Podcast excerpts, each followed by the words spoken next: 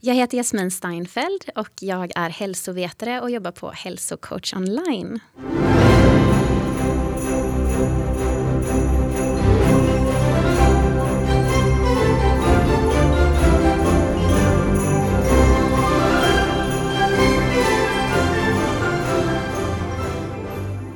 Hälsocoach online coachar personer från 16 år som vill förbättra sina levnadsvanor kring kost, fysisk aktivitet, tobak och alkohol.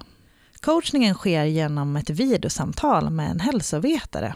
Och eftersom tjänsten är helt digital gör det att de kan nå invånare i hela Västra Götaland. För att få hjälp av coacherna behöver man ingen remiss eller ha någon kontakt med vården innan, utan man kan själv boka en tid via Mitt vårdmöte. Hälsovetarna använder sig av motiverande samtal för att hjälpa individer att förbättra sin hälsa på deras egna villkor utifrån vad de vill, kan och förmår förändra. Kan man höra av sig till er om man vill banta? Det kan man absolut göra, men vi är tydliga med att betona att det inte är en viktminskningstjänst. Vi har inget fokus på en specifik diet, utan vi har fokus på att hitta hälsosamma levnadsvanor. Så vilka vanliga frågor har personer som kontaktar er? Vad behöver de hjälp med? De behöver exempelvis hjälp med att lägga om kosten. De vill förbättra eller förändra sina kostvanor. Eller kanske sluta röka eller använda snus. Det kan också vara så att de vill komma igång med fysisk aktivitet. De vet att de vill träna men de vet inte hur de ska gå tillväga. De flesta som kontaktar oss har väldigt goda insikter eh, och kunskaper om vad de kan behöva ändra på. Men det kan vara svårt att veta var de ska börja, hur de ska balansera förändringarna så att det verkligen blir hållbart. Så hur går det till om en person kontaktar er för att få, få hjälp med exempelvis att man vill sluta röka? Hur fungerar en coachning då? Vi är en digital tjänst och coachar i appen Mitt vårdmöte. Vi arbetar med motiverande samtal. Och Det gör vi genom att vi ställer öppna frågor, vi gör sammanfattningar, försöker spegla klienten för att, för att komma fram till vad det är som faktiskt motiverar klienten allra mest.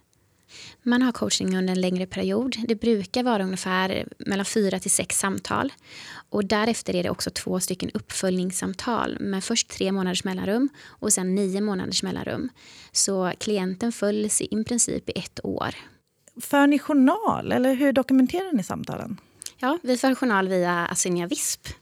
Finns det frågor kring hälsan och levnadsvanor som ni inte kan hjälpa till med?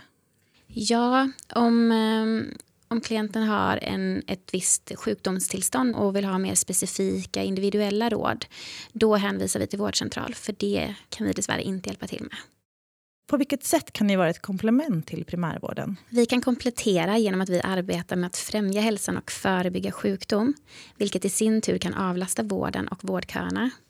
Exempelvis vi kan hjälpa till med tobaksavvänjning inför bland annat operation, vi kan hjälpa någon som har fått kostråd att få till dem i vardagen och upprätthålla en hälsosam livsstil.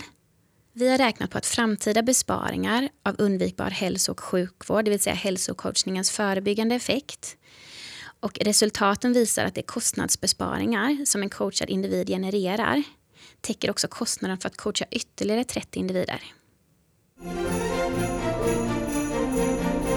Har du något tips till andra vårdgivare?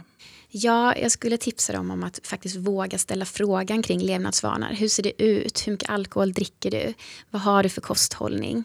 Är du fysiskt aktiv? Exempelvis. Eh, och gärna öppna frågor. Eh, studier visar att eh, patienter, klienter förväntar sig att de ska få frågor kring levnadsvanor. Eh, men det visar också att eh, vårdgivare inte är helt bekväma med att ställa frågan. Och just av den anledningen så blir det ett glapp där. Så just därför så vill jag verkligen betona vikten av att våga ställa frågan. Eh, och annat än det så vill jag också tipsa dem om att eh, lägga vår tjänst i minnesbanken och rekommendera hälsocoach online framöver.